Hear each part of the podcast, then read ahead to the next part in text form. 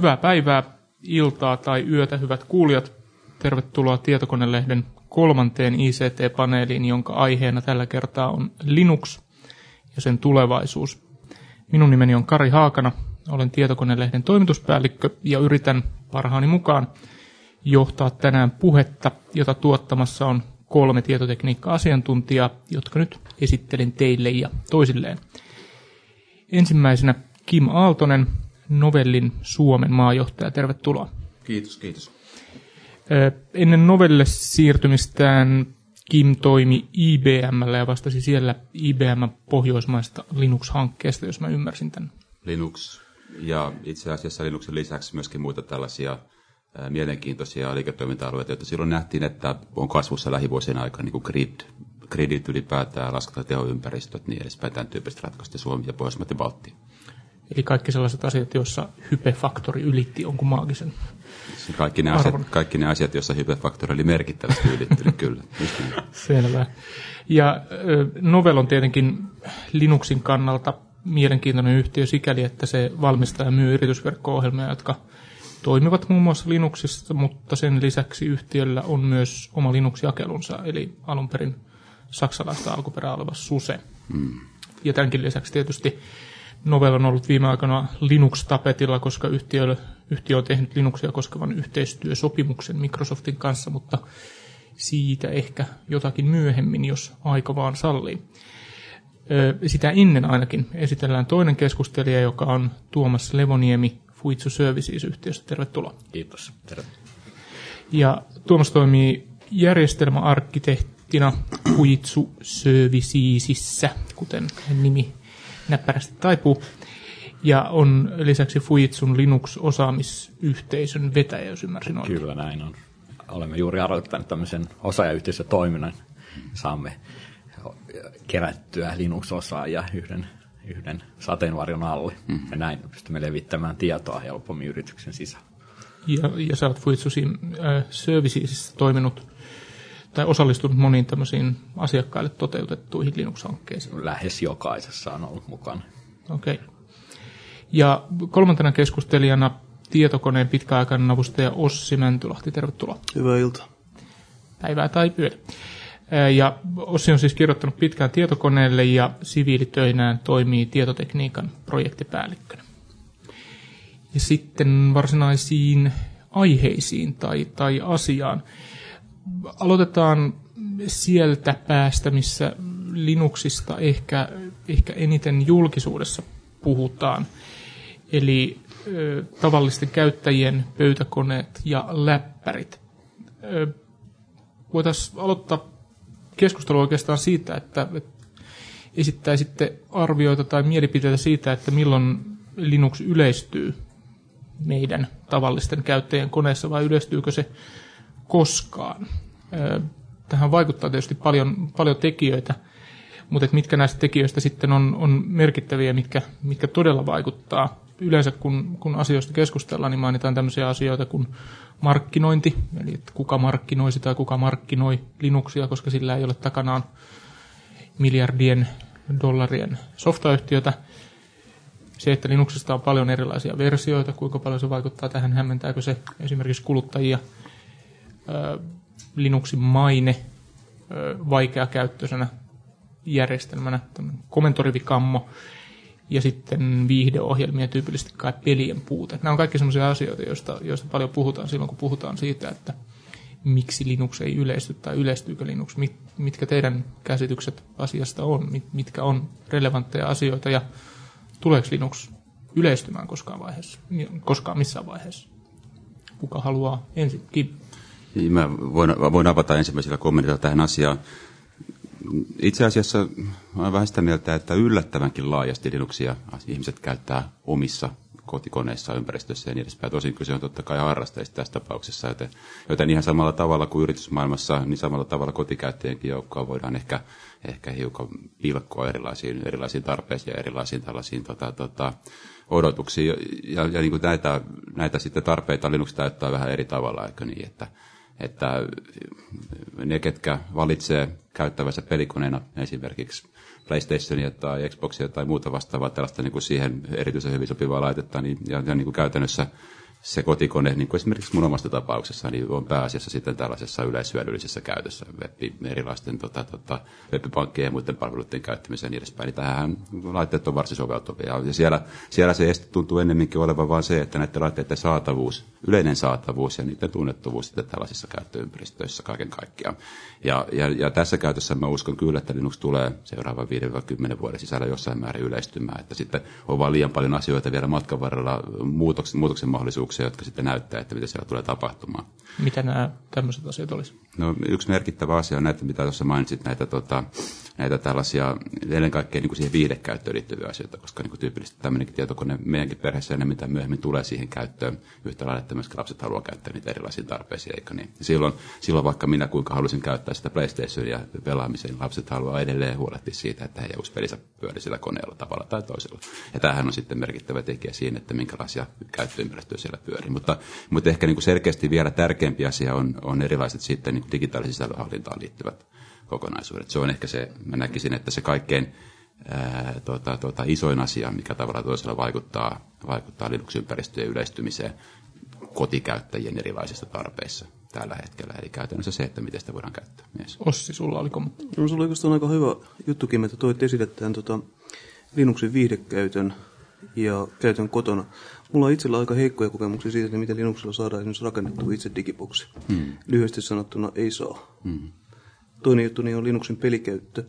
Niin jos vertaa, minkälainen pelitarjonta Windows-puolen koneille tai sitten näille pelikonsoleille on, niin kyllä se on Linux-puolella erittäin rajoittunut. Mm. Ja tämä on mielenkiintoista, että mä oikeastaan kuulen vuodesta toiseen niin tämän tyyppisiä väitteitä, että Linux tulee olemaan jotenkin merkittävässä roolissa kodeissa ja työasemilla niin viidestä kymmenen vuoden päästä. Niin. Ainakin teidän Linux-toimittajien väitteet on konsistentteja, kun ne ei koskaan muutu. niin siis tällä hetkellä, jos, jos puhutaan siitä, että mikä se markkina-asema on, niin yleisimmät arviot siitä, että mikä on Linuxin markkinaosuus kannettavien kautta pöytäkoneiden käyttöjärjestelmistä liikkuu noin kahden prosentin tienoilla. Tämä on Gartnerin arvio, mm. ja, ja tämmöistä arvio tukee aika hyvin se, kun katsoo erilaisten web-palveluiden logeja ja sieltä tulevia, tulevia tietoja, niin se on 2 prosenttia saattaa siitä vähän liikkua riippuen siitä, että, että minkälaisesta web-palvelusta on kysymys, mutta esimerkiksi Sanon Magazinesin kohdalla, jossa on paljon erilaisia lehtiä, vauvalehdistä tietokoneeseen, mikrobittiin ja menaisiin, niin tämä noin kahden prosentin osuus näyttäisi pitävän, pitävän paikkansa. Hmm. Ja, ja niin, kuin, niin kuin tuossa äsken totesin, totesin, niin on muutamia tällaisia hyvin selkeitä ja merkittäviä esteitä sille, että minkä takia ihan lähiaikoina ei näytä siltä, että niin Linux tulisi normaalin kotikäyttäjän kotikoneessa ainakaan ensimmäisessä käyttöjärjestelmässä laajassa. Mutta niin kuin sanottua, näitä käyttäjiä kuitenkin on, on tänä päivänä jo no 2 prosenttia kaikesta huolimatta kohtuullinen käyttäjämäärä. Ja vähän riippuen raportista, mitä seuraa, niin voidaan sanoa, että tänä päivänä Linux-käyttäjä on enemmän kuin Mac-käyttäjä tai suurin piirtein saman verran kuin Mac-käyttäjä kaiken kaikkiaan. Ja, ja se on sitten, kun se ei ole suhteessa valtavirtaan merkittävä käyttäjä tällä hetkellä, mutta siitä taas toisaalta eipä niitä toimijoitakaan, jotka aktiivisesti veisivät Linuxia kotikäyttäjien kotikoneisiin juuri ole, jotka sitä edistäisi käytännössä markkinoilla, mikä on aika merkittävä asia tässä yhtä lailla. Joo. Tuomas, sulla oli kommentti. Joo, mä olin just tulossa tuohon, että ennen kuin on koneita, missä on OEM-tyylin asennettu Linuxia, niin eihän se yleisty. Kyllä. Ja mä näenkin, että, että Linux, jos ja kun tulee, niin se tulee ensin yrityskäyttöön, koska yrityskäyttöön on helpompi, helpompi saada varsinkin isommissa installaatioissa Linux, koska niissä joka tapauksessa vedetään koneet sileeksi, vaikka ne olisi tullut esiin asennettuna jollakin käyttöjärjestelmällä tehtaalta. Tai niihin voidaan jopa tehtaalla tilata esiasennettu Linux. Mm. Niin kyllä mä näen, että se sieltä tulee. Ei harva käyttäjä periaatteessa edes tietää, mikä käyttöjärjestelmä, jos nyt ihan raasti sanotaan, jos kysytään jolta, että mikä käytti sua koneessa. Mm. Se on se, mikä sieltä tulee sen koneen mukaan. Ossi, sulla oli kommentti. Joo, tällaistakin väittää kuulee kovin usein, että Linuxin ainoa este oikeastaan niin olisi se, että se ei tule OEM koneen mukana. Mutta kuitenkin Linux-yhteisö on käyttänyt merkittävästi aikaa siihen, että se on tehnyt tällaisia jakelupaketteja. Sanois nyt mulle äh, ihan suoraan, että mikä distribuutio mun kanssa ottaa itselleni? ja äh, sitten mä äh, teen tästä yhden reunaehdon vielä. Se pitää olla sellainen distribuutio, että kun mä menen kysymään foorumeilla tukea mun ongelmaani, niin ensimmäinen vastaus, mikä mulle tulee, ei ole se, että mulla on väärä distro. Mm, toi, on, toi on tietysti Linuxin siunaus ja kiro samalla, että siitä on näin paljon eri jakeluita. Mä uskon, että pit, pitkän päälle käy niin, että se tulee kaksi tai suu, kolme tämmöistä suurempaa, jotka jakaa tämän niin kuin vakavasti otettavan Linux-kentän, joista sitten voi tulla tämmöisiä yrityskotikäyttäjäversioita. Mutta se edellyttää, että Linuxin standardointi paranee. Siellä on olemassa projekteja, niin kuin Linux Standard Base ja vastaavia. Eli ohjelmathan täytyy olla sellaisia, että sama ohjelma toimii kaikissa näissä suurimmissa. Mä en usko, että Linuxin distrojen määrä vähenee, koska se on niin jännää tehdä näitä, mutta ne on sanotusti vakavasti otettavia jakeluiden määrä. Mä uskon, että se on kahteen kolmeen tulemme. Sen jälkeen mä uskon, että, että voi olla mahdollista päästä tähän, mutta tällä hetkellä ei ole kyllä tuommoisessa tilanteessa. Kimmo Aaltonen. Niin, tämä on tota, taas, taas niin kuin hyvin todettu tässä, että, että samoin äskeiseen kommenttiinkin viitatte, niin tämä niin kuin kotikäytön ja yrityskäytön erottaminen myöskin siinä niin kuin yleistymisen aikajanassa ja niihin liittyvistä tarpeissa, odotuksia ja niin edespäin. Tämä on aika, aika tärkeää kaikesta huolimatta. Työn tai yrityksessä viime kädessä tietokone ja siihen liittyvä, liittyvä käyttäjästä ja niin edespäin. Se on osa sitä työkalua, millä pitäisi tehdä jotakin sellaista asiaa, mitä se firma niin oikeasti tekee. Mm. Ja, ja yritys on, yrityksellä on mahdollisesti tarpeet, tarpeita tai mahdollisuuksia vaikuttaa siihen, että mitä työkaluja parhaiten voidaan käyttää sen jonkun tavoittelun, tavoittelun asian aikaisaamisessa, kun taas kodissa niin lähtökohdat on kuitenkin ihan toisenlaiset. Ja sen takia, sen takia muun muassa yrityskäytössä näiden tarpeiden eristäminen, valikoiminen ja näiden tota, tiettyjen tarpeiden tyydyttäminen sitten on niin kuin ihan erinäköistä käytännössä. Mutta jos, jos, siis... tota, sorry, jos, jos me palataan vähän tuohon taaksepäin, tuossa oli puhetta siitä, että että, että Linuxin pitäisi tulla esiasennettuna, jotta, jotta se mm. tuota, yleistyy. Ää, miten, miten sitten saataisiin saatais niin esiasennetuksi, niin se on, se on tietysti hyvä kysymys. Mä haastattelin tuossa aiemmin, tai itse asiassa kun tämä nauhoite tai tallenne tulee julki, niin viime vuonna, viime vuoden loppupuolella IBM, anteeksi, Lenovon, ää, Euroopan johtajaa ja kysyin häneltä nimenomaan siitä, että, että mitä mieltä hän on, hän on Linuxista ja minkä takia Lenovolta, esimerkiksi Lenovolla ei ole esiasennettua Linuxia koneissaan. Ja hän vastasi, että, että tämä, on, tämä on ensimmäinen kysymys, jonka toimittajat kysyvät häneltä aina. Minkä takia teillä ei ole esiasennettua Linuxia? Mutta se on asia, joka asiakkaalta ei tule vastaan koskaan. Asiakkaat ei, ei, ei juuri koskaan halua, halua eikä, eikä pyydä Lenovolta joka on varsin merkittävä PC-valmistaja, niin tuota, tämmöistä optiota. Todetaan tähän heti sen verran, että Lenovolla on esiasennettuja Linux-koneita myöskin usein esiin. Aivan, aivan. He toimittavat, mikäli niitä pyydetään, Totta mutta kai. tämä oli siis viesti, että niitä ei juurikaan pyydetä, eikä, eikä varsinkaan äh, kotikäyttäjät kautta yksityisasiakkaat näitä eivät kysy, mutta mä ymmärsin, että kysymys oli myös siitä, että yrityspuolellakaan tätä kysyntää varsinaisesti olisi. Niin, siis taas yritys, johdat puhetta totta kai, mutta, mutta, sanotaan nyt tähän kuitenkin, että saattaa olla sellainen huono tapa mulla aina, että kun mulle tulee asiaa, niin mä sanon sen, mutta, mutta niin kuin Tuomas pystyisi vastaamaan tähän totta kai paljon paremmin, mutta asia on totta kai sillä tavalla, että sille esiasenne tulee työkalulle, mikä se tietokoneen mukana tulee, niin harvoin on kellään yhtään mitään käyttöä, koska, koska niin kuin, taas kerran niin se, se ympäristö, mitä yritys käyttää rakennetta joka tapauksessa sen tarpeisiin ja siihen liittyy sitten kaiken näköisiä kommervenkkejä siihen matkan mm. varrella ja hallintaa ja, ja niin edespäin. Niin edespäin. Niin, lähtökohta ehkä vähän epäreilu, jos miettii, mm. että, että sulla on OEM-kone kannettava, mm. joka tulee esiasennetulla, ää, esiasennetulla XPllä. Harvapa XP-asennus toimii siinä heittämällä suoraan, niin että kaikki äänet kuuluu ja grafiikat on viimeisen päälle ja muuta. E, ei itse asiassa toimi. Eli usein kone asennetaan sillä OEM-valmistajan XP-levyllä, mihin on lisätty sopivia ajureita ja muita. Mm. Et jos se sama tilanne olisi Linux-koneessa, niin silloin niitä voisi ehkä reilummin verrata. Kuin Okei, mitä No, nyt, nyt, no, nyt, nyt, Ossilla- nyt, tuli, kyllä- nyt tuli oli kyllä kommentti. oikeasti pupua. Siis ta- toistaiseksi ei ole vastaan tullut kovinkaan monta niin kuin, tietokonetta, jossa Windows XP ei olisi heittämällä toiminut värit, graafinen näyttötila ja ääni, äänikortiajurit. No. Onko sulle oikeasti tullut vastaan monta OEM-konetta viime, viime vuosina? On. Mainitse kolme. on itse asiassa aika monta tullut vasta. Olen, Esimerkkejä, esimerkkejä, ää, mitä? Esimerkkejä. Mitkä, mitkä koneet niitä on sellaisia, että niissä ei oikeasti ole toiminut niin kuin graafinen näyttötila, äänikortin ajurit? Ää, No esimerkiksi itselläni oli suht vanha Fuitsu Siemens E7010 muistaakseni, missä ei toiminut ääni ollenkaan. Ja se, se, lähti, se löytyi tietysti ajuri siinä erillisellä CD-llä, tai jos asensi sen XPn siinä koneen mukana mm. Mutta se OEM-asennus-CD on ihan eri asia kuin koneen mukana tuleva CD, koska se on muokattu sitä konetta varten. Ja ne OEM-CDn ajurit on aika vanhoja. Mä jatkaisin pikkasen tuosta, koska tota, tästä tuli esille tällainen mielenkiintoinen juttu, että te väitätte, että yhdessäkään yrityksessä niin kun ei oteta sitä vakioasennusta niin kun käyttöön. Mihin te unohdatte ka- kaikki PK-yritykset? Ei kaikki yritykset suinkaan niin lähde kustomoimaan sitä tota, tietokonetta. Su- suurin, mikä yritysryhmä työllistää suurimman osa suomalaisista? Kyllä se on pien, pienet ja keskisuuret yritykset. Joo, se on ihan totta. Ja niille nimenomaan, siis eh, mietitään taas niin ilmasta käyttöjärjestelmää, niin niillehän tämä Linux voisi olla ihan oikea vaihtoehto, koska ne pyrkii säästämään mahdollisimman monessa paikassa. Mutta kumma juttu, se paketista otettu XP kelpaa yllättävän hyvin. Pala- Jatkaisin vielä pikkasen tästä kotikoneesta ennen kuin mennään ihan tyystin, tyystin yritysmaailmaan. Mm, mm. Ollaanko me siis, te oikeasti sitä mieltä, että Linux ei kelpaa kotikäyttöön?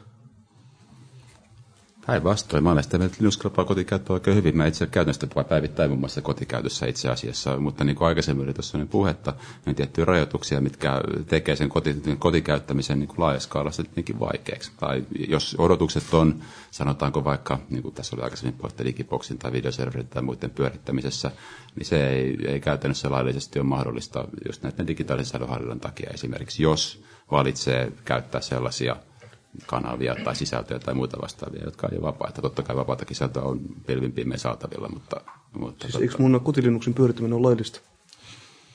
ei vaan pointti oli se, että kotilinnuksessa käytettävän, käytettävien valikoitujen digitaalisten sisältöjä, jotka on suojattu, niiden pyörittäminen tai niiden niihin hankittavien kodekkien ja ajurien ja muiden vastaavien sisältö saattaa olla sellaista, että sitä ei esimerkiksi ole laillisesti saatavilla tällä hetkellä verkosta, minkä takia esimerkiksi SUSE jakelun mukana ei toimiteta kaikkia tarpeellisia purkutyökaluja, sanotaan vaikka MPEG-formaattien mm. Siis hetkinen, hetkinen.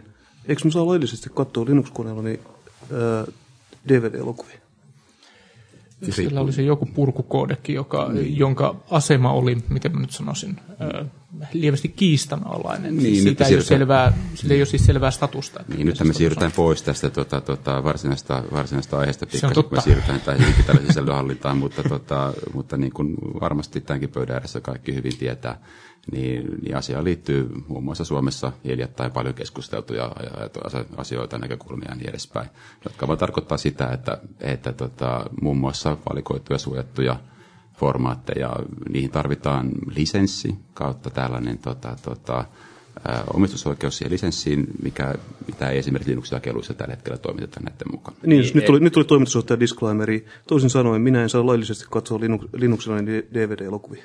Se Sanotaanko, että se on... siitä, että missä käytännössä mistä lähteestä se Eikö- DVD on hankkinut, missä ne on dekodeja. Mutta hei, hei Joo, me, hei. me, mennään, En me mä- mennään nyt varsin kauas loppujen lopuksi siitä, että, mikä on Linuxin tulevaisuus ja millä tavalla se yleistyy, Niin. yleistyy kodissa ja yrityksissä. Jos me mennään siitä hieman eteenpäin. Voisin lyhyesti tuohon, mulla on ihan viimeistä tietoa. Okei, Ihan- selvä. Eli tota, ää, ongelmahan on se, että siinä on maksullista koodia siinä DVD-purussa, mm. ja sä et voi ilmaiseksi jakaa, koska sä joutuisit maksamaan siitä. Eli on olemassa maksullisia jakeluja, joissa on ihan tota, ää, laillinen soitto-ohjelma, mm, mutta ilmaiseksi et saa Linuxia, missä on so- laillinen soitto-ohjelma. Okei. Siirrytään hieman eteenpäin, tai oikeastaan pysytään vielä, vielä nimenomaan tässä yleistymisasiassa, ehkä siinä mielessä, että, että voidaan, voidaan kysyä, että onko Linuxin saaminen pöytäkoneisiin ja läppäreihin itse asiassa tavoiteltava asia, tai että onko se niin tavoiteltava asia kuin miltä se näyttää. Siinä mielessä, että, että musta tuntuu, että, että varsinkin Linuxissa Linuxista puhuttaessa ja, ja kun kuuntelee Linux-aktivisteja ja, ja kehittäjiä, niin tuota, tuntuu siltä, että tämä on sellainen asia, johon käytetään aika paljon energiaa ja, ja sen merkitys itse asiassa ei nyt sitten kuitenkaan ole ihan kauhean, kauhean iso. Esimerkiksi yrityspuolella näyttäisi olevan jokseenkin yhdentekevä, mikä käyttöjärjestelmä on, ja kodessakin tuntuu siltä, että aika monet asiat siirtyy itse asiassa verkkoon, ja aika monia asioita käytetään selaimen kautta, jolloin, jolloin käyttöjärjestelmän merkitys siinä mielessä pienenee. Se, että mikä siellä alla on, ei enää ole, ole niin tärkeää.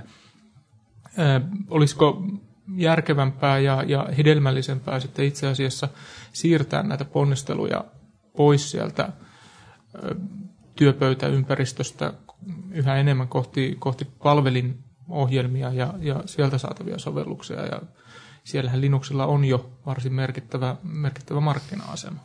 Kim, sulla oli. Niin, niin, siis näin, näin kyllä tapahtuu, tai voi tapahtua jos koko ajan, että tota valitaan, valitaan niin, että niitä palveluita pyöritetään pääasiassa joltakin palvelimelta esimerkiksi tai web kautta, että ylipäätään työkaluilla, mitkä on työ, siitä työasemasta tai työasemakäyttöjärjestelmästä riippumattomia, tyypillisesti kokonaisesta työasemasta riippumattomia, mutta, mutta, mutta niin kun jos, jos analogiaa hakee sieltä palvelin päästä ja työasemista, vaikka niin tällä hetkellä se, se työasemien esiasennus niin ei ole mitenkään millään tavalla merkityksellistä. Eli se ei ole se ei ole tällä hetkellä kenenkään liiketoiminnalle merkityksellistä, eikä se ole Linuxin yleistymiselle tällä hetkellä merkityksellistä, vaan samanlainen evoluutioiden kaari siellä nähdään, tai kehityskaari nähdään varmasti tällä hetkellä tuolla työasemapäässä, mitä palvelin päässä on nähty, jossa siis tänä päivänä kaikki merkittäjät toimittajat toimittaa esiin asennettuja Linux-jakeluja käytännössä standardina. Se on yksi, yksi heidän, heidän tota, tällaisista tyypillisistä listalta tilattavista, tilattavista työkaluista, mutta, mutta, mutta samalla tavalla palvelin päässäkin muutama vuosi takaperin oli hankala löytää toimittaja, joka olisi esiasentanut Linux-jakeluita esimerkiksi. Ja, ja, ja nyt sitä mukaan, kun yleistymistä on tapahtunut, kysyntä on syntynyt, on tullut tarkoituksenmukaiseksi liiketoiminnan puolesta ruveta tekemään sitä. Ja työasemissa me ollaan vielä, sitä, vielä siinä projektivaiheessa. Ja siinä vaiheessa, kun se projektivaihe eteni niin pitkälle, että säännöllisesti tätä menekkiä alkaa olla, niin kannattaa myöskin ruveta tekemään sitä OEM-kauppaa. Mutta siitä ollaan vielä vähän matkan päässä. Mm. Joo. Tuomas. Ajatus pääsi vähän karkaamaan tuossa, kun tuli, Pitkät joridat pahoilla. tuli, tuli, tuli, niin, tuli niin pitkä selostus, mutta tota, mm. joo. Mutta onko, onko niin, että energiaa käytetään liikaa, liikaa sinne työaseman päähän? Olisiko se hedelmällisemmin tai, tai paremmin käytettävissä, jos, jos samat ponnistelut käytettäisiin palvelinohjelmiin? Mä näen sen ehkä sillä tavalla, että, että ihmiset, jotka koskaan kuullutkaan Linuxista, niin on hyötynyt sen olemassaolosta jo. Että, että kyllä mä niin kuin olen pitkän ajan seurannut myös Microsoftin tuotteita, ja kyllä mä olen nähnyt sinne sellaisen hyppäyksen niiden laadussa silloin, kun Linux alkoi yleistymään. Mm. Että se on, se, vaikka kilpailu olisi vähäistä, niin se kuitenkin vaikuttaa, vaikuttaa niin positiivisesti myös tänne Microsoftin puolelle. Mä, mä luulen, että, mm. että ö, useampikin Linux-kehittäjä ja käyttäjä tällä hetkellä kirskuttelee hampaita, kun se määrittelee, että Linuxin, Linuxin tehtäväksi lähinnä Microsoftin sparraus. no niin. No, se on ehkä yksi, mistä, missä sitä on huomattu, mutta tota, kyllä mä näen, että tota, mitä enemmän tämmöisiä web, web, web-service-tyylisiä palveluita tulee, niin kuin että, se, että se on tavallaan se tietokone onkin se verkko, niin kuin joku slogani tässä takavuosina oli, niin sitä enemmän se käyttöjärjestelmä, joka on siinä lähellä käyttäjää, niin sen merkki ja malli menettää merkityksensä, hmm. koska ne voidaan tuottaa ihan sama millä käyttöjärjestelmä, hmm. ottaa alas sieltä. Niin siinähän Linuxilla on hyvä asema tavallaan niin kuin sulautetuissa laitteissa jo, jot, hmm. ja ja tämmöisissä team-klienteissa, jotka ottaa sieltä verkosta vaan sitä sisältöä. Ossi, sulla oli kommentti. Joo, ette saa multa tästä hirveästi erimielisyyttä. Mun mielestä myös Linux sopii palvelinkoneeseen erinomaisen hyvin. Mm. Se sopii, tota, mitä mä teen työkseni, niin mä vedän IT-projekteja ja niissä joutuu aika usein niin tekemään tekemisiin palvelinten kanssa. Ja olen törmännyt aikseihin, HPUkseihin, Linuxeihin ja kyllä itse asiassa – nykyään voin ihan olla samaa mieltä sun kanssa, että Linux sopii erinomaisen hyvin palvelinkoneeseen. Linuxin yleinen filosofia ja haaste on se, että jotta siitä pääsee, jotta siihen pääsee käsiksi, jotta sitä pystyy hallitsemaan, niin pitää olla järjestelmän ylläpitäjän taidot. Ei, ihan, ei enää nykyään enää kernel-hakkeri. Ja mm. tämä tarkoittaakin sitä, että äh, Linux-ylläpitäjät mun mukaan ovat vähintään yhtä hyviä kuin Windows-palvelinten ylläpitäjät. Mm, Tuohon voisi tietysti, tässä on vihamiehiä, jos sanoo ihan mielipiteitä, mutta ää,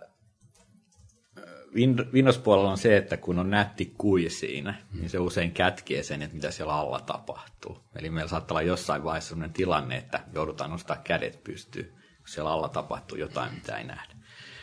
Linux-puolella on ehkä päästy syvemmälle, ja siinä on ehkä tarvittu vähän sitä niin kuin osaamista aikaisemmin.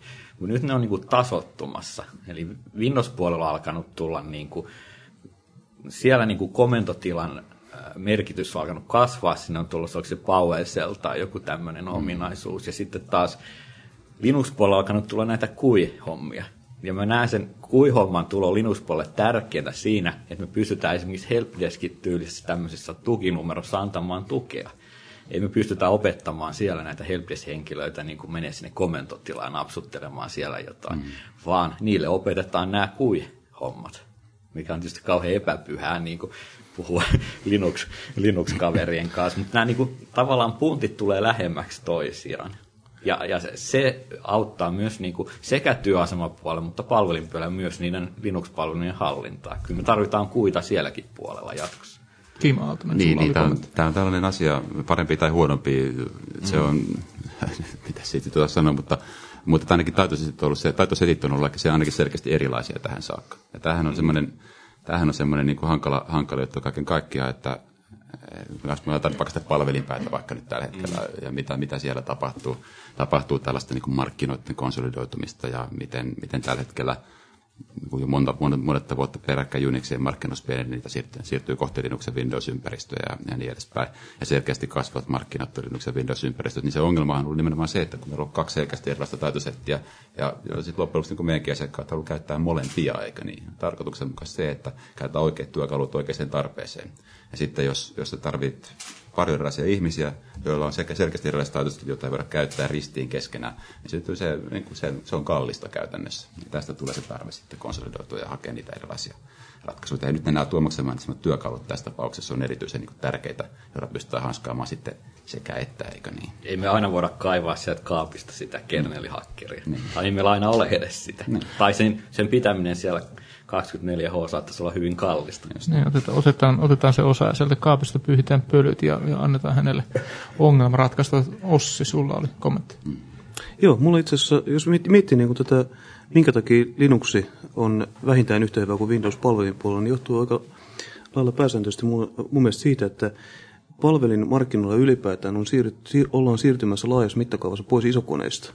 Ja mm. tulee, Windows, tulee tota, meinas tulla Windows-pohjaiset mutta tarkoitus oli sanoa Intel ja x86-pohjaiset koneet, että siinä missä ennen pistettiin yksi iso Unix-superkone pyörittämään palvelinta, niin nyt pistetään Duta Bladeja. Mm. Niin ja tähän, tähän tota, koska tämä rauta on samaa se Windows-puolella mm. ja Linux-puolella, mm. niin tämä yksinkertaistaa tätä ongelmaa huomattavasti. Niin, ja se on edullisempaa rauta. Ja Kyllä. Ja korottavissa, kilpailutettavissa ja niin edespäin. Tämähän on tämä vakioituminen infrassa, infrassa on tämmöinen, tämmöinen trendi. No, niin? Tästä me päästään kätevästi tähän, tähän ikään kuin seuraavaan asiaan, jota ajattelin ottaa esille, joka, joka on siis kustannukset. Eli, eli se, että, että varsinkin kun puhutaan, puhutaan yrityspuolen toiminnasta, niin kustannukset yllättävää kyllä näyttelevät merkittävää osaa. Ja se, miten kustannuksia mitataan, tyypillinen iskusana, jota siinä käyttää, on TCO, eli Total Cost of Ownership, eli ikään kuin kokonaiskustannus, se mitä, mitä jonkin järjestelmän pystyt, käyttöönotto pystyttäminen, hallinta, sen poistaminen käytöstä maksaa koko, koko se järjestelmä tai palvelun tai minkä ikinä elin, elinkaari. Ja tässä tämä on sellainen asia, jossa, jossa Linux, Linux ja tuota, Microsoft-maailmat on, on ottanut aika vahvasti yhteen. Microsoft, Microsoftilla oli pari vuotta sitten laaja kampanja, jossa, jossa esiteltiin TCO-lukuja, jotka yllättävää kyllä, kun kysymys oli Microsoftin kampanjasta, olivat sellaiset, että Microsoft-järjestelmät ovat, tai Windows-järjestelmät on TCOna mitattuna halvempia kuin Linuxille pohjautuvat vastaavat järjestelmät, ja siitä käynnistyi laaja ja värikäs keskustelu siitä, kuinka vastaavia nämä järjestelmät olivat. Ää, onko olemassa jotakin järjellistä tapaa mitata TCOta niin, että, että kaikki olisi yhtä mieltä siitä, että meillä on tässä nyt yhtä, yhtä pitävät mittarit? Mitkä teidän käsitykset asiasta on? Mm, totta kai. Tuomaksella oli ainakin jonkinlainen käsitys. Ää, no, TCO-laskelmat helposti, kun kat- siitähän ihmisillähän jää mieleen mainoksesta tai TCO-laskelmasta otsikko, jossa mm. sanotaan, että jompikumpi oli halvempi. Mutta sitten kun lukee pienellä präntätyt, niin siellä usein niin kun, ää, on ollut vertailuna vaikka semmoinen, että se on ollut täysin sataprosenttisesti hienosti hallittu mm. Windows-ympäristö, keskitysti hallittu, automatisoitu. Ja sitten Linux-ympäristö, jota on verrattu ollut se, mitä on asennettu sitten käsiin ja hallinnoitu Adidas-pelille. Mm. No, tämä nyt on tietysti kärjistys, mutta on niitä ollut toiseenkin suuntaan mm. sitten Linux-puolella samanlaisia TCO-laskelmia, mutta mä veikkaisin, että jos sulla on sulla mikä käyttöjärjestelmä tahansa, että jos se on tietyllä tavalla hallittu samalla tavalla, mm-hmm. niin se hinta TCO-mielessä on hyvin samanlainen. Koska ainakin minun näkemyksen mukaan niin kuin se, sen käyttöjärjestelmän lisenssihinta on, nyt jos ei puhuta ihan älyttömän isoista ympäristöistä, että muutama sadan käyttäjän, niin se on aika samoissa kuitenkin. Enemmän kuluja tulee sitten siitä, että millä tavalla sitä ylläpidetään. Siinä tehdään se ero mm. siinä kustannuksessa. Ei raudassa, ei softahinnassa. Kyllä. Siis totta kai on, on eksakti tapa mitata kustannuksia kuluttajien jälkeen niin kuin kuukausina, eikö niin? Ja sit no, mutta harva yritys ensin ottaa käyttöön Linux-järjestelmä, kokeilee sitä vähän aikaa, poistaa sen, ottaa käyttöön Microsoft-järjestelmä, kokeilee. Ja, täsmälleen, niin, täsmälleen. Ja tässä, tässä se on sen takia myöskin sitä niin aidosti vertailukelpoista dataa on aika rajallisesti olemassa, johon voisi luottaa. luottaa totta kai niin Nobel kuin Microsoft kuin IBM kuin kaikki muutkin sitä kerää ja koettaa niistä erilaisia malleja rakentaa, mistä voisi tulla apua, eikö niin siinä vaiheessa, lähdetään analysoimaan, mutta, mutta että niin kuin niihin, niihin luottaminen on vähän sellaista peliä, löydät ihan täsmällistä mätsiä siihen, että mikä oma yrityksen bisnes on ja koko ja, ja paikka maailmassa ja muuta semmoista, mutta, mutta muuten niin, niin tämähän on, mitä tuossa aikaisemmin oli puhetta, puhetta sanoikin tuossa no jo, niin, niin oikea työkalu oikeaan tarpeeseen, eikö niin? Siitä, siitä aika usein on tässäkin kyse, että kyllä Linuxilla saa merkittäviä kustannussäästöjä aikaa, sanotaan vaikka kohtuullisten, kohtuullisten tietokanteen jäämisessä, kun siirrytään Unixista Linuxiin esimerkiksi. Mm. No, tässä on niin tyypillinen esimerkki, missä niin aika usein voidaan aika selkeästi osoittaa, että, että on tiettyjä paikkoja siinä niin kuin kustannuspinossa, missä voidaan säästää. Ja kappas vaan taidotkin on sellaisia, että ne voidaan kohtuullisen vaivalla siirtää, niin siitä ei tule ylivoimaisia kustannuksia.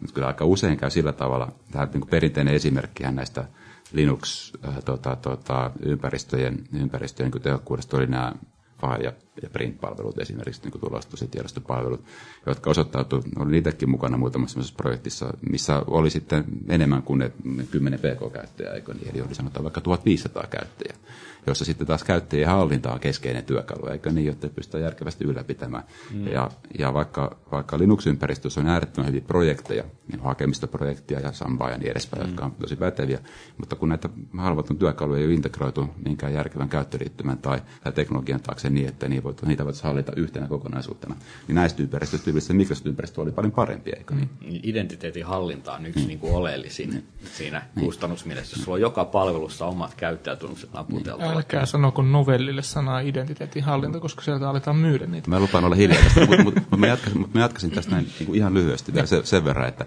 et, et joten tästäkin syystä esimerkiksi niin kuin Novel, mutta ei pelkästään me, vaan niin lukuisat muutkin firmat, muun muassa niin kuin, niin kuin tämmöinen kuin Centerissä, mitä näitä nyt markkinoilla näkee tämmöisiä, niin, niin tuli siihen tulokseen, että no sit siinä tapauksessa hyvä, meidän pitää käyttää ne valikoidut open source-teknologiat, mitkä on hyviä, eikö niin ottaa niistä kaikki irti, ja sitten lyödä siihen päälle semmoisia teknologioita, mitkä on hyväksi havaittu, mitkä paikkaa tämän aukon, eikö niin? niin kuin vaikka, vaikka nyt Novelin tapauksessa, kun ne teknologiat saatun tuntemaan kohtuullisen hyvin tässä Open Enterprise Serverissä, otetaan otetaan ne teknologiat, rakennetaan niissä semmoinen pino, mikä palvelee sitä asiaa. Siitä syntyy kilpailukykyinen Linux-pohjalle rakennettu pino, joka ei ole pelkkä open source, jolla pystytään tekemään samat asiat yhtä hyvin tai paremmin. Ossi, sulla oli kommentti.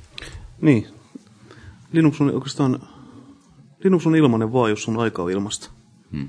Ja mä en usko, että meillä, kaikilla, meillä kellään on aika ilmasta.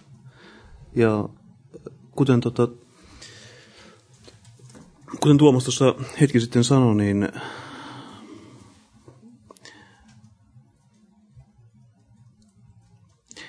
ei se lisenssikustannus oikeasti ole se merkittävä asia siinä vaiheessa, kun puhutaan iso, äh, isosta ympäristöstä tai edes pienestäkään ympäristöstä.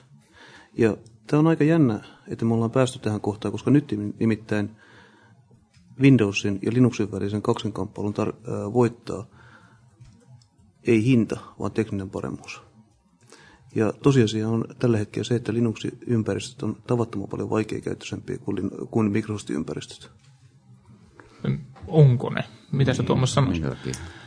Ää, no sanotaan, että olisin allekirjoittanut tänne vielä kaksi-kolme vuotta sitten, että, että siinä oli jonkun verran kaulaa Microsoftilla. Mutta kyllä nyt katsoo niin kuin viimeisiä työkaluja niin kuin Linux-puolella, niin kyllä mä sanoisin, että ollaan aika rinta rinnan, ehkä joissakin asioissa Linux on jopa edellä.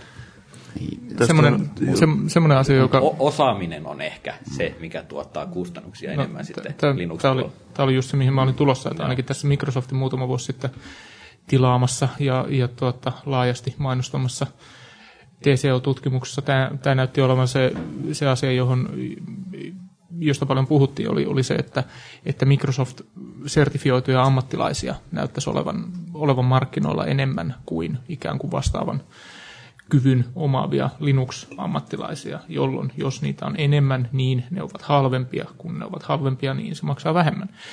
Mutta tuota, mm. en tiedä tämän paikkansa pitävyydestä. To, Tuossa ei pidä unohtaa niitä lukuisia Unix-admineita, mm. joita meilläkin löytyy paljon, jotka hanskaa Linuxin aika helposti. Niin, vaikka, vaikka näitä ympäristöjä on aika laajalti jo käytössä, niin kyllä niin myöskin osaajia tuntuu riittää. Mutta mut mä mm. tuohon vielä tuohon kustannuksiin kommentoin sen, siihen vielä sen verran, että, että niin kuin tuossa tuli esille, niin, niin kuin pääosa näistä komponenteista on joko niin kuin yhdentekevän pieniä, eikö niin, tai sitten jolle ei ole tällaisia hyviä skenaarioita, niin kuin Unix Linux migraatio vaikka on tämmöinen mm, hyvä mm. skenaario, niin, niin, niin, on, on niin kuin tyypillisesti vaikea löytää, löytää näitä ympäristöjä välillä siitä kohtaa niin kuin merkittäviä eroja. Mutta tyypillisesti, mä katson vaikka projekteja, missä, missä on ollut mukana, niin jos Linuxissa, Linuxilla on löydetty jotakin niin kuin merkittävää etua suhteessa jo johonkin olemassa olevaan ympäristöön, niin se tulee yleensä siitä, että on voitu tehdä jotakin eri tavalla käytännössä johtuen teknologiasta tai infrastruktuurista tai muusta vastaavasta, mihin, on, mihin tässä yritys on aikaisemmin rakentanut. Ja hyvä esimerkki näistä on esimerkiksi tällaiset tota, rinnakkaistut työkuormat, mistä aikaisemmin tuossa oli puhetta.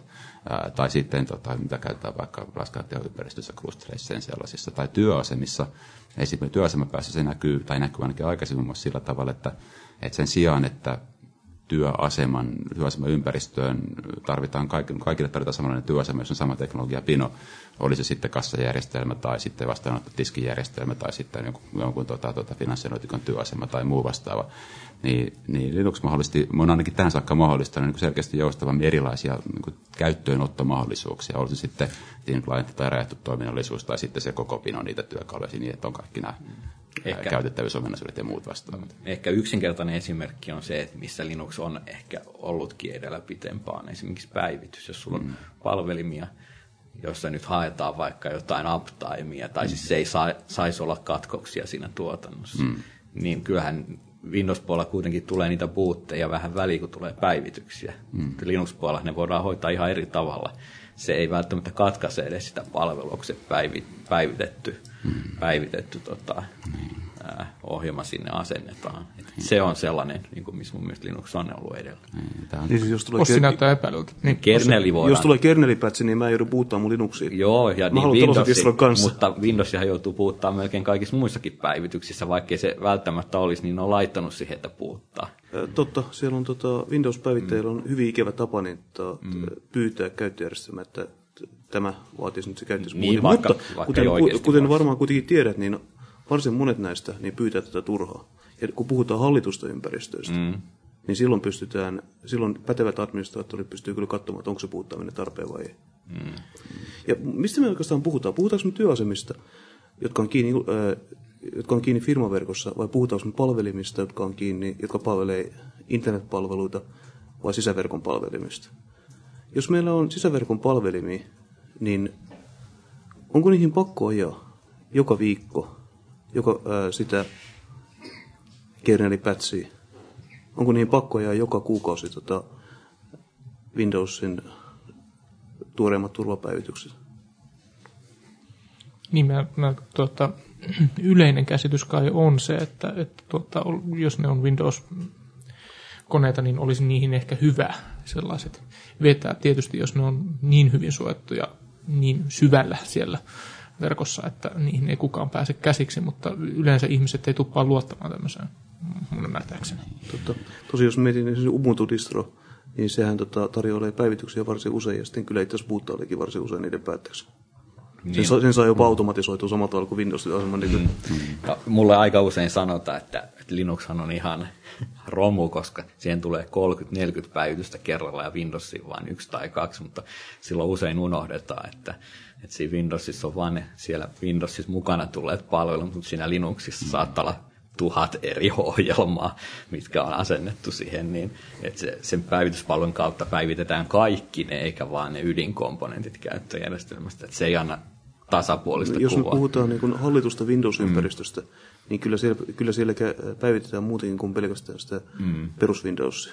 Joo, mutta se ei tule minkään Windows Updatein kautta. Niin, tuota, mä, mä haluaisin keskeyttää, keskeyttää tämän sinänsä erittäin hyvin vauhtiin pääseen käyttöjärjestelmäsodan. Ja tuota, Eikö me sitä varten täällä olta? Ossi on ymmärtänyt jotakin, jotakin väärin. Mennään hieman eteenpäin äh, kohti, kohti yritysten toimintaa. Me ollaan aika paljon puhuttu, puhuttu tekniikasta ja, ja puh, jatketaankin tekniikasta, mutta ehkä hieman eri kulmalta. Yksi tämmöinen asia, josta Linuxista puhuttaessa aika paljon, paljon puhutaan, on lisenssipolitiikka. Tämä, tämä liittyy tietysti toisaalta erilaisiin distribuutioihin ja, ja toisaalta siihen, että miten Linuxille ohjelmia, ohjelmia kehitetään. Ää, jossakin vaiheessa laskettiin sitä, että kuinka monta erilaista lisenssiä, lisenssiä Linux tai, tai avoimen koodin puolelta löytyy, ja niitä, niitä löytyy aika, aika paljon. Onko tämä jonkinlainen ongelma Linuxiin siirtymiselle, jos ajatellaan, ajatellaan sitä, että yritys haluaa, haluaa tuota, suojella omaa innovointiaan, niin miten, miten tämä innovoinnin suojelu yhdistetään sitten, sitten avoimen, avoimeen lähdekoodiin? Onko nämä keskenään tai toisensa poissulkevia asioita vai, vai löytyykö tähän ratkaisuja? Ossilta ilmeisesti löytyy ratkaisu. Ei kun ensimmäinen ongelma. GPL 3 on aika vaikea juttu. Mutta GPL, siis tarkoittaa GPL seuraavaa, mm. tulevaa mm. versiota. Tämä nykyinen, nykyinen versio Linuxan, tai ainakin turvassa oli sitä mieltä, että, että tuota, ikään kuin Linuxin, Linuxin ydintä ei olla viemässä tähän seuraavaan GPLään. Mutta tämä on, tämä on hyvä G- esimerkki. GPLstä on, on eri versioita ja, ja mitä versioita noudatetaan ja kuka haluaa noudattaa mitä. Niin, siis tarvitset, jos mä oon niin yritys, joka innovoi, niin tarvitsenko mä sen kaapissa olevan partaisen uniskuru lisäksi, niin toiseen kaappiin äh, kravattikausen lakimiehen. Kim, tarvitseeko?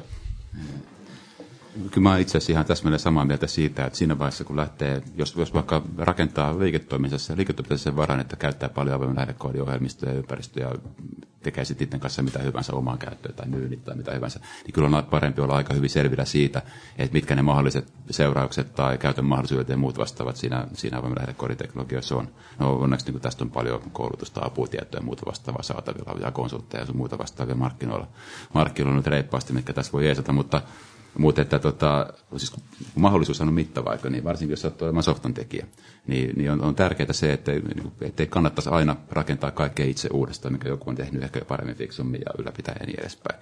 Mutta on tärkeää sitten se, että jos sattuu olemaan vaikka vaikka yritys, joka rakentaa jotakin sellaista, minkä mistä ajattelee, että on kilpailuetu tai muuta vastaavaa, ettei halukaan kaikkea ehkä avoimen lähdekoodiyhteisön saataville omana projektina tai muuna, niin silloin on tärkeää tietää, miten niitä kehitetään, niitä työkaluja, tai millä työkaluilla niitä kehitetään niin edespäin, jotta ei satu sellaista vahinkoa, että, että sattuu olemaan vaikka GPL vastaisesti jakamatta omaa lähdekoodiaan tai muuta vastaavaa. Siis, esitätkö nyt niin skenaariot, että käy sillä tavalla, että sun projekti niin saastuttaa joku sellainen komponentti, mm. missä on liian tiukat lisenssiehdot? Eli mä tarvin oikeasti niin kuin lakimiehen tutkimaan sitä.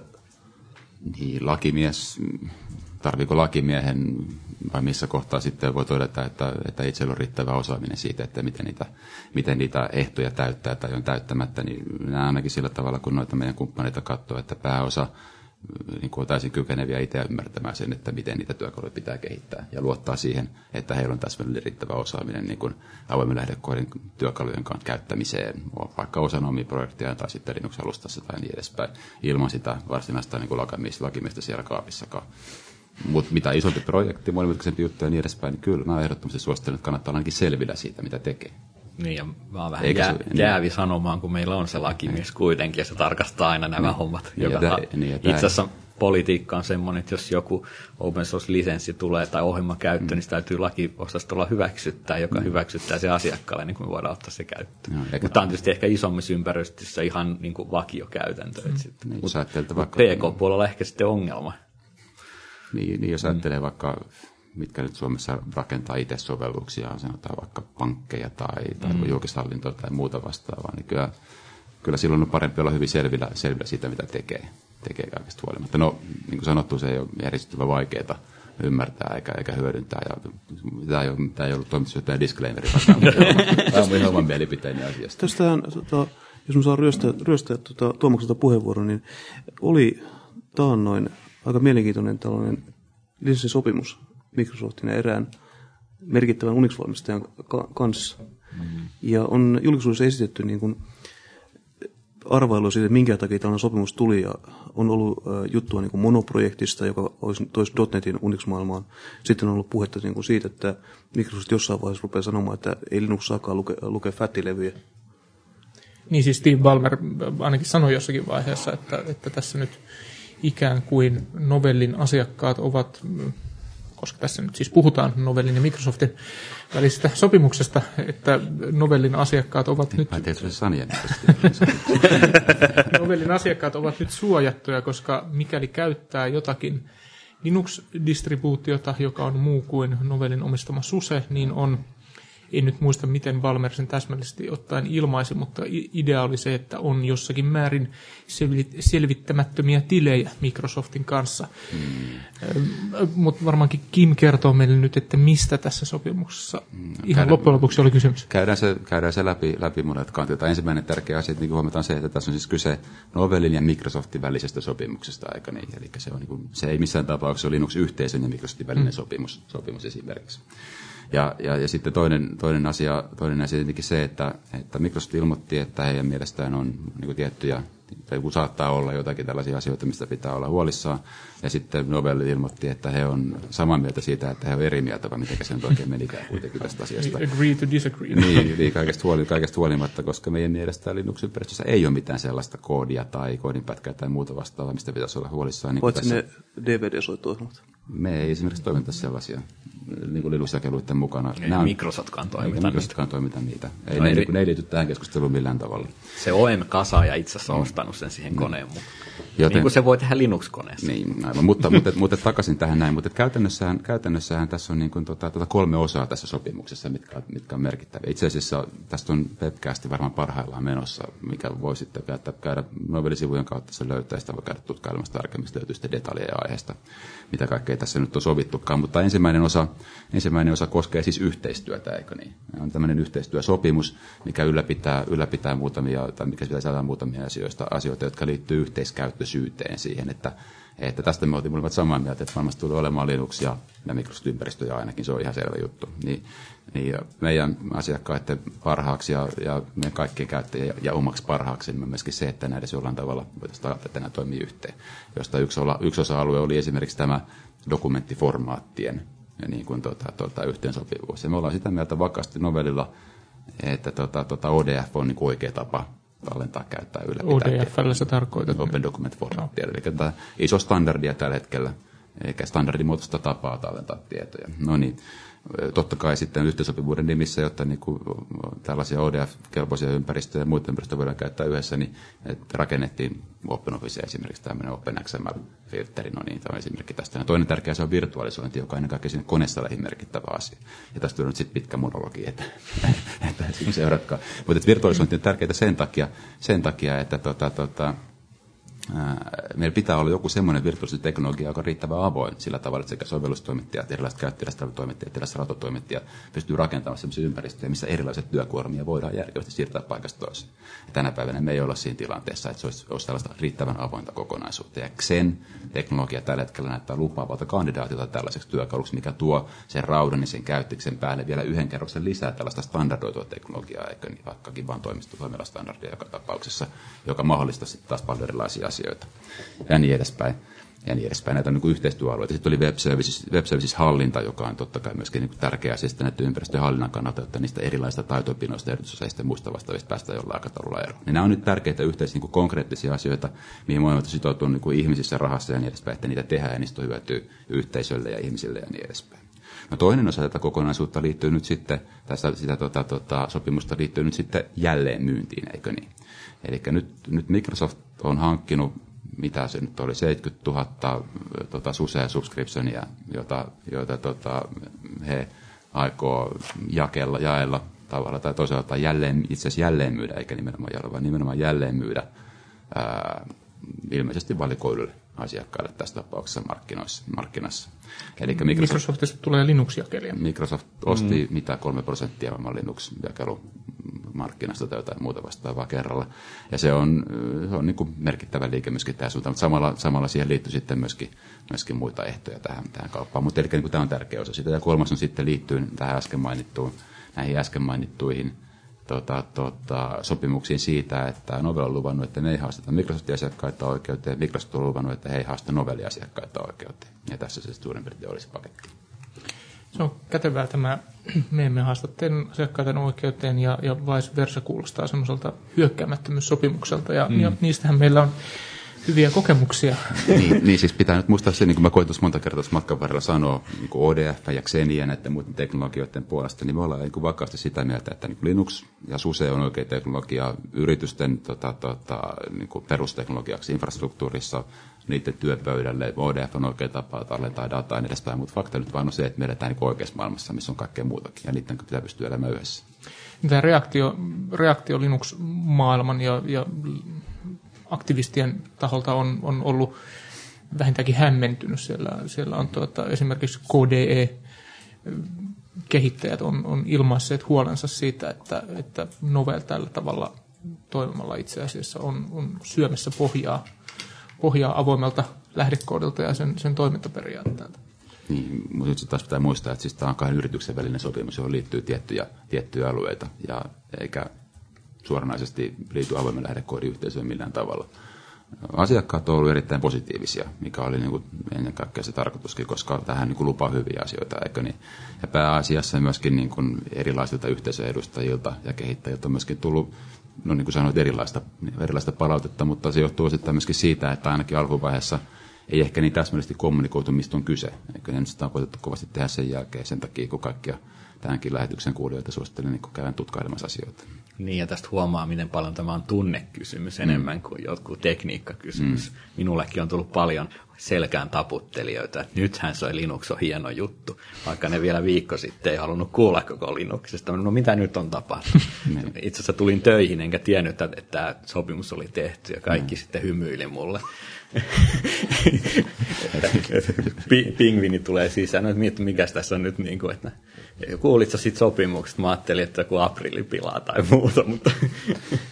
No mutta ehkä näihin sopuisiin tunnelmiin meidän on hyvä päättää, koska me ollaan käytetty melko täsmälleen tunti tässä vaiheessa. Kiitän keskustelijoita ja kiitän kuulijoita. Seuraavan keskustelun pariin pääsemme jälleen kuukauden kuluttua. Kiitos kuulemiin. Kiitos. Kiitoksia.